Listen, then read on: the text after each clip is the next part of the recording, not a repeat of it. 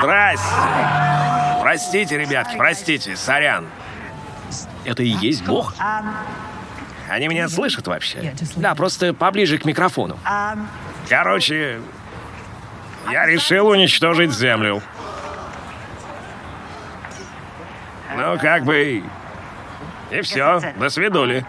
Всем привет! Это подкаст в предыдущих сериях, и мы его ведущие. Лиза Сурганова, главный редактор «Кинопоиска». И Иван Филиппов, продюсер, автор канала «Запасаемся попкорном». Подписывайтесь на этот канал, если еще не.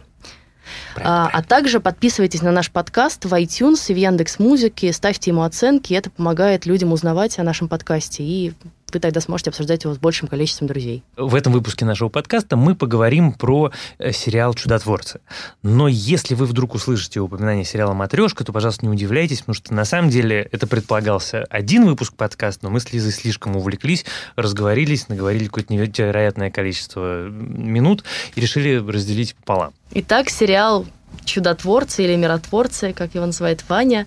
А, тут я сделаю маленькую рекламную паузу и скажу, что сериал эксклюзивно в России можно посмотреть только на Кинопоиске в русской озвучке. Это «Кураж Бомбей», которого вы знаете, наверное, по сериалу «Теория большого взрыва», ну и в английской озвучке, как смотрели мы с Ваней.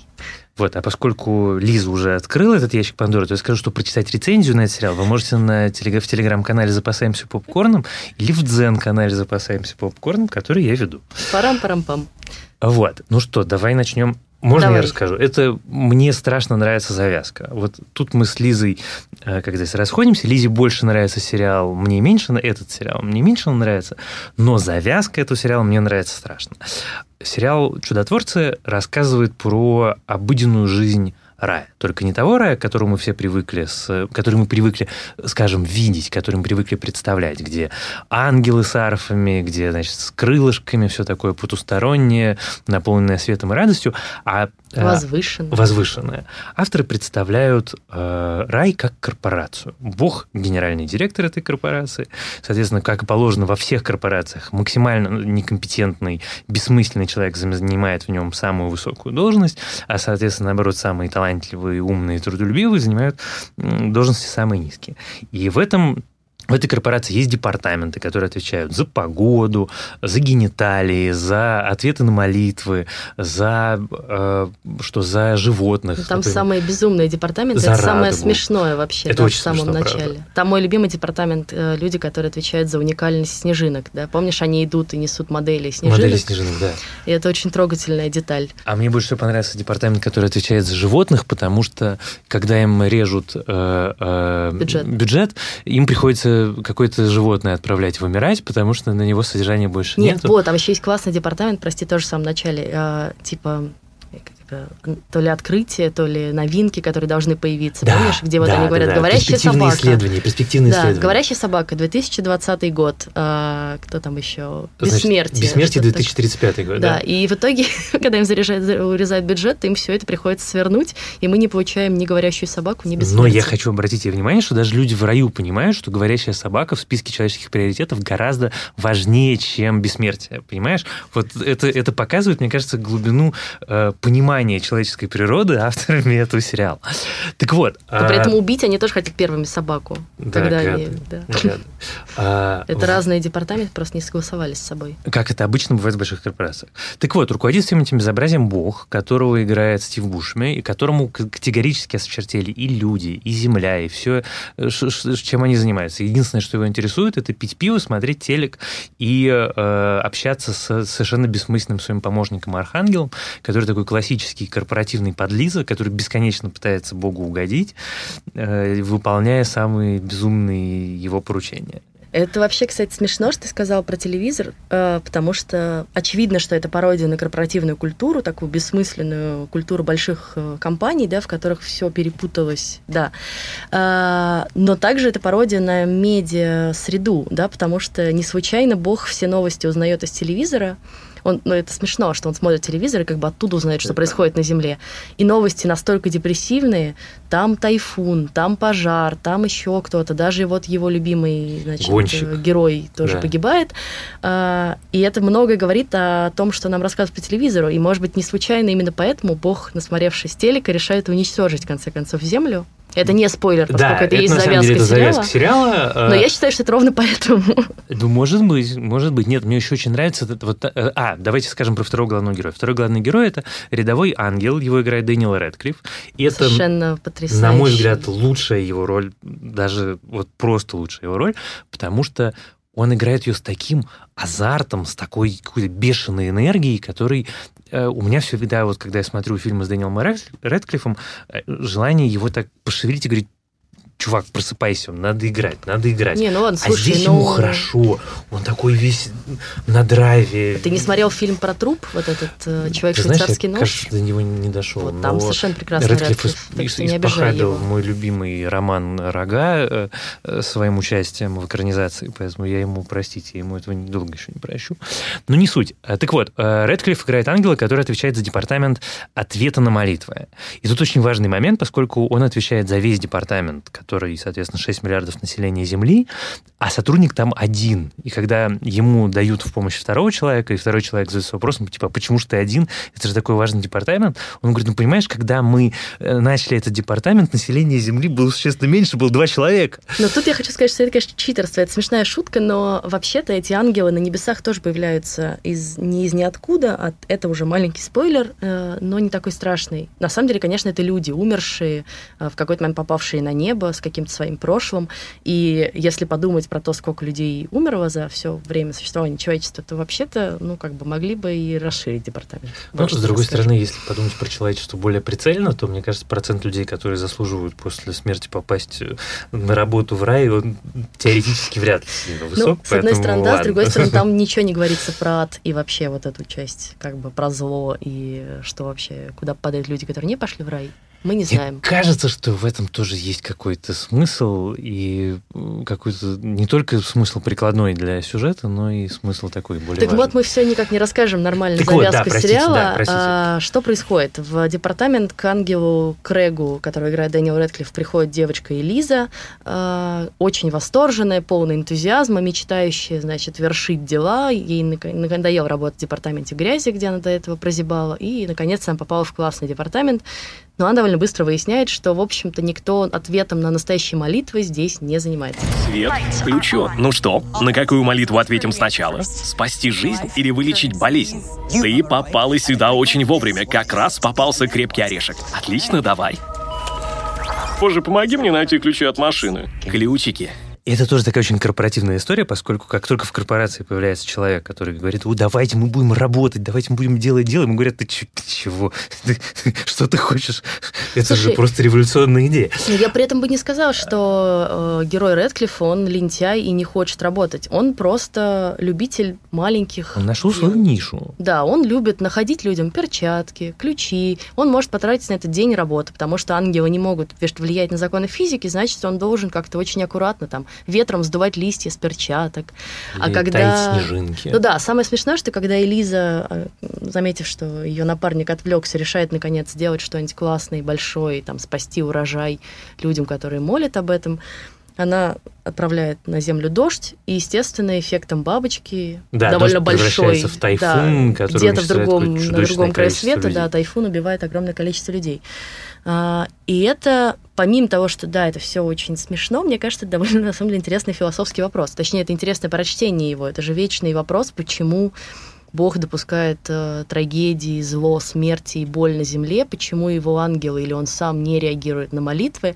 А вот у нас есть здесь такое прочтение, да, потому что есть у тебя департамент молитв, в, который, в котором все считают, что молитвы большие про, не знаю, касающиеся жизни и смерти, любви. Ну да, помнишь, там был герой, который говорит, господи, можно мне не съедят сейчас Да. волки? Можно мне не съедят сейчас волки? В них нельзя вмешиваться, потому что это слишком сложные вопросы, и ты нарушишь естественный ход вещей, и ты порушишь, ну, какие-то другие процессы, да, его едят волки, кстати, если вы за- задались вопросом, его едят волки, да. Да, и, ну, это вообще про Теодицею, это классно, это Нет, это очень свежее. там на самом деле, если смотреть на это не как сатиру, а пытаться найти в этом какой-то смысл, там можно много интересных смыслов найти, потому что это умная история. Она маскируется под такую совсем-совсем пародийную сатиру, но там есть над какими мыслями покопаться. Но мы все-таки вернемся к... Мы все не можем уже 10 минут, мне кажется, рассказать завязку. Так вот, э, Лиза э, считает, что рай должен делать для людей больше. А поскольку все неотвеченные молитвы отправляются к Богу, а Бог, как мы выяснили, пьет пиво и смотрит телек, ему совершенно не до молитв, то Лиза идет на прием, к большому начальнику и говорит, дорогой начальник, а может мы дело поделаем? А дорогой начальник говорит, э, как бы у него такое несколько неожиданное прочтение, а ему он призыв Элизы воспринимает как такое напоминание о том, что, в принципе, люди и Земля все еще существуют. Он говорит, ой, черт, я забыл, да я сейчас землю взорву, потому что мне давно уже эта вся история надоела, я хочу ресторан свой открыть. И она заключает с ним пари в итоге и договаривается, что если она выполнит одну из вот этих невыполнимых молитв, э, справится с ней, то он отменит свое решение. А и он, не будет уничтожать землю. Да, а он в ответ с нее требует, что если она, значит, проиграет пари, то она съест червяка на глазах у всех и страшно веселится по этому поводу. Да. Вообще Бушеми играет в этом сериале такого абсолютного идиота, э, лентяя, действительно. Мне кажется, у него депрессия. На самом деле, если мы продолжаем, продолжаем психотерапию, да. у человека абсолютная сложность с мотивацией. Очевидно, ему тоже как раз нужно показаться доктору. Так вот, а дальше, собственно, мы тут приходим к главной драматургической пружине, которая будет двигать эту историю вперед. И Лиза сидит и копается в молитвах неотвеченных, и вдруг, и они все ужасно сложные. Там, Господи, воскреси, там, Господи, помоги, спаси. С Wi-Fi помоги. Да, отмени землетрясение, там, э, пережить пожар. И тут она находит две одинаковых молитвы. Мальчик и девочка, выйдя с первого свидания, каждый, значит, в уединении собственной головы, говорят, господи, а пусть у меня с этим мальчиком и с этой девочкой получится. И тут Элиза думает, черт, ну так они хотят быть вместе. Вот это самая простая молитва. Мы сейчас выиграем пари. И оказ... и Бог, и в этот момент мы понимаем, что э, Бог в исполнении Бушами совершенно не так прост, как кажется. Она к нему прибегает вся такая восторженно, говорит, слушай, я сейчас у тебя выиграю пари, вот смотри, тут одинаковые молитвы. И Бог так на нее хитро смотрит и говорит, ну хорошо, попробуй, значит. Потому что, разумеется, история про любовь – это самая сложная история, которая есть. И в результате э, фактически сюжет э, чудотворцев двигают два очень э, понятных и очень э, нам на самом деле знакомых э, драматургических приема. Первое – это такая классическая история про джина и желание. Каждый раз, когда ты говоришь джину, что ты хочешь чего-то, ты не просчитываешь все последствия, потому что когда ты получишь свое желание... Ну да, ты жалеешь о нем. Ты о нем будешь гор- горько жалеть. И, соответственно, это первая часть э, э, фокуса. А вторая часть фокуса – это как раз тоже, кстати, если вернуться к джинам, помнишь, в Владине джин говорил, что я выполняю все желания за тремя исключениями. Нельзя желать о большем количестве желаний, нельзя воскрешать мертвых и нельзя заставлять лю- э, влюбиться в тебя человека, потому что это так не работает. И, собственно, вот, вот это история про мира э, чудотворца. Мне кажется, что там на самом деле даже не столько интересно наблюдать за тем, как они пытаются это желание, ну, эту молитву, мольбу выполнить, да, сколько за сами, самими главными героями, их, каким, их какой-то аркой, их э, постепенным ростом, как они меняются, да, и Лиза учится быть менее восторженной, более аккуратной и учится работать в команде. И сам Богом, между прочим, Бог, Да, между сам прочим, Бог, вот интересно. как он с этой своей депрессией справляется, придумывает какой-то безумный ресторан, э, над которым все смеются. Но то есть на самом деле в какой-то момент становится жалко, потому что он, очевидно, как бы, по мнению всех, занимают уже должность, которую не должен занимать, да, такой самодур, сидящий на троне. Господь а, Роузи, а я тут, знаешь, проблемки решаю. Там, на земле. Уже 13.00, у вас совещание. А, драфт в фэнтези-футболе? Вы собирались открыть нам, как остановить мирские страдания. Так это сегодня. А я-то, знаете, работаю над этим весь квартал. С цифрами там вожусь. Так, все, вы его слышали, он очень занят. У него нет времени на это, давайте, шевелитесь но при этом ему очень хочется что-то сделать классное. Вроде ему кажется, что земля не получилась, поэтому он сейчас сделает ресторан, и там-то все его получится. Даже, его даже, понимаешь, там же есть тут очень важный момент. Не то, что земля не получилась. Ему кажется, что э, все его действия бессмысленны, поскольку они все наталкиваются на человеческую природу, что люди стараются быть хорошими, а потом природа берет свое, и они, в общем, творят те беззакония и ужасы, которые они э, творят вокруг нас ежедневно. А, я, кстати, хотел на секундочку отвлечься, может быть, дать пояснение к второй серии, может быть, не все зрители просто в курсе э, этой важной детали. Вторая серия, вся линия с Богом будет строиться вокруг американского телеведущего по имени Билл Мар. Билл Мар — это такой ведущий late-night комедия. Реально существующий. Реально существующий, который известен тем, что он самый либеральный либерал, он самый серьезный, он самый злобный. То есть, поскольку это кабельное шоу, то он может позволять себе, в общем, практически все, что угодно. Он убежденный воинствующий атеист, и он очень много издевается над религией, над всеми религиями. Причем он не только над христианством издевается. Билл Мар издевается над исламом, над иудаизмом, над всеми, в общем. То есть включая идолопоклонников, кажется, в какой-то момент. И он очень смешной. И вот, соответственно, вторая серия начинается с того, что Бог смотрит э, шоу, шоу Билла Мара. Как, чтобы поставить в контекст, Билл Мар — это по уровню антирелигиозности, это примерно как Невзоров только в отличие от Невзорова еще более остроумный. То, то есть моложе, симпатичнее, остроумнее. А, и, значит, лежит Бог на диване, смотрит шоу Билла Мара и страшно обижается, потому что Билл Мар рассказывает про плюсы атеизма и про то, что Бог — это отжившая концепция. И Бог получает архангелу, ну, таким хитрым образом, э, убить этого несчастного Билла Мара, из этого вырастает очень смешная штука. Вот сюжет, он для людей, которые понимают, о чем речь, просто вот если у вас есть возможность, есть на YouTube дублированные э, или субтитрированные эпизоды Беломара, посмотрите, потому что тогда вы поймете, почему вторая серия такая смешная. Итак, я обнаружил у Билла Мара небольшое образование в левом желудочке. Все, что нам нужно сделать, это уплотнить его, и под конец дня он умрет от сердечного приступа. Молодчага, Санджей. То есть да, мы можем взорвать его сердце, или легкие, или пенис. Взорвать его пенис? Ох, Санджай, а это мысль, знаешь ли. Ну, не знаю, я вообще-то... Рози? Но тут мы еще переходим к э, следующей важной теме, касающейся этого сериала один из комментов, который я видела про сериал, что все классно, но вот, э, значит, верующим смотреть не рекомендуется.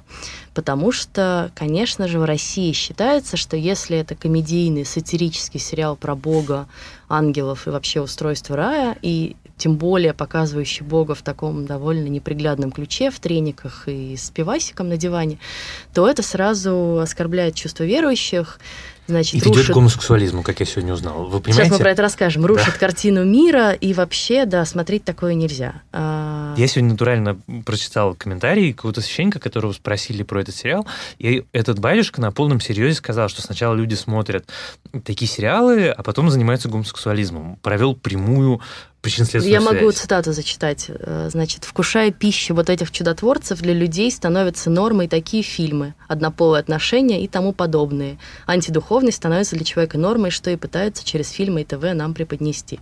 Самое смешное, что комментарий мы этот с Ваней нашли в заметке на сайте Москва-24, которым мы, каждый из нас дал свой да, комментарий про сериал, хвалебный скорее. А третьим идет, значит, комментарий вот этого прекрасного священника, который, Из города Героя кажется, нас с Ваней тоже заодно проклял сразу. Ну, слушай, не в первый раз. Да, так почему мы настолько не готовы принимать сериалы, в которых немножко другая картина мира, в которой можно посмеяться над религией и Богом, и при этом не чувствовать себя ну, вот, не оскорбленным. Я как верующий человек, я как верующий человек, давай совершенно сделаем. не чувствую себя абсолютно оскорбленным по десяти, наверное, причинам. Во-первых, потому что это я ни разу не встретил там оскорбления вот именно веры. Это история про все-таки религию. Это некая э, э, одна из э, вот некоторое время назад папа римский оказался в центре нехилого скандала, когда он сказал, что ад это не физическое место, ад это концепция.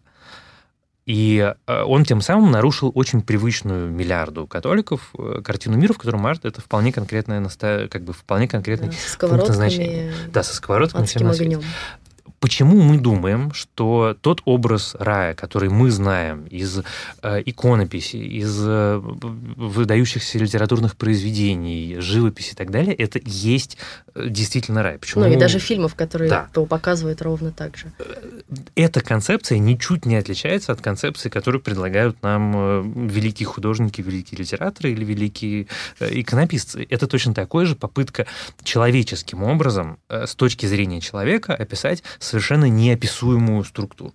Почему я должен этому оскорбляться, я не понимаю. Меня точно так же Аланис Морисет в роли Бога в кинофильме «Догма» тоже не оскорбляла. Ну, опять, как сказать, позвольте, что меня должно здесь обидеть? Никто не знает, как выглядит Бог, никто его никогда в глаза не видел.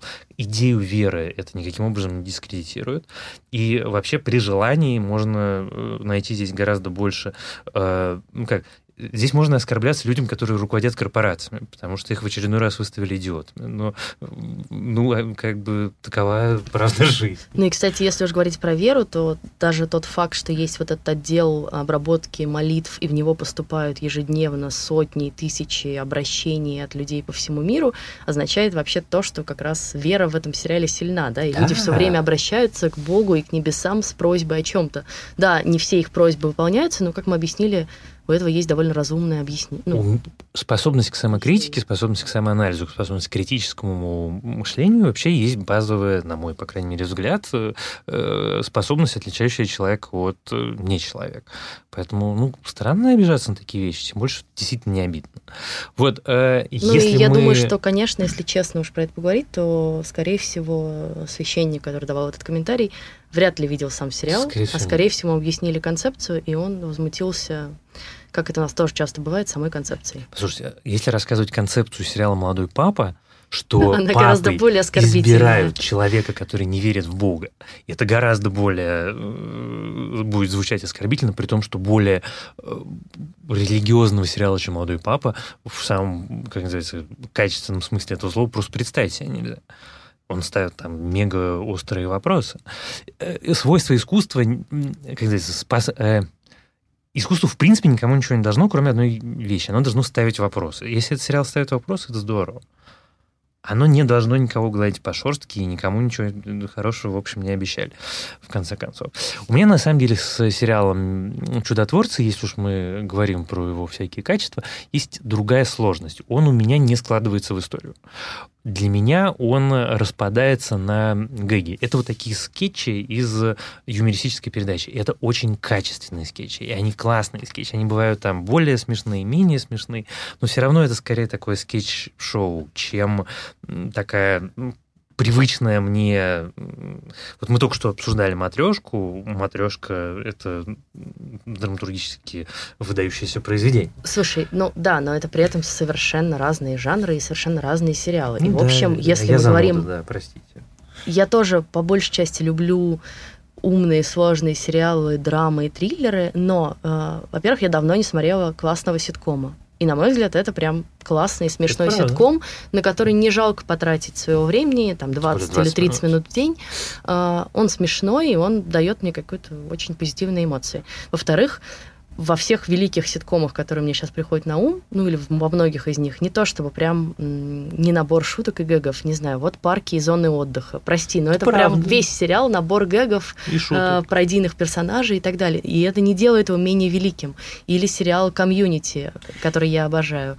Ну, стороны, Все линии, которые там поэтому... происходят, они второстепенные по отношению все равно к шуткам, которые Шутки. запоминаются. Ну да, это правда. Поэтому, право. ну как бы это классный ситком, не требует от него большего. А слушай, кстати, между прочим, я вдруг понял, что смешным образом мы с тобой в этом выпуске обсуждаем только короткие сериалы, потому что и у «Матрешки», и у «Чудотворцев» короткие серии. Это не часовые, это 25, да. 25 минут. Это, кстати, «Матрешка»-то в этом месте ломает жанр, да, и традицию. Считается, что драматический сериал, наоборот, должен быть длиннее. Ну, а, это непонятно, вот кем 20-30 минут. Что... Ну, такая вот возникла в последние годы традиция, Сейчас скажем я так. поясню мысль, потому что вот я за прошедшие полгода был на двух больших э, сериальных конференциях, он не в Берлине, и э, слушал все панели всех этих главных людей, там, из Amazon, HBO и так далее, и они в один голос говорят, надо снимать, если мы хотим молодых э, зрителей, нужно снимать не длиннее 25 минут, потому что молодежь не хочет смотреть длиннее 25 минут.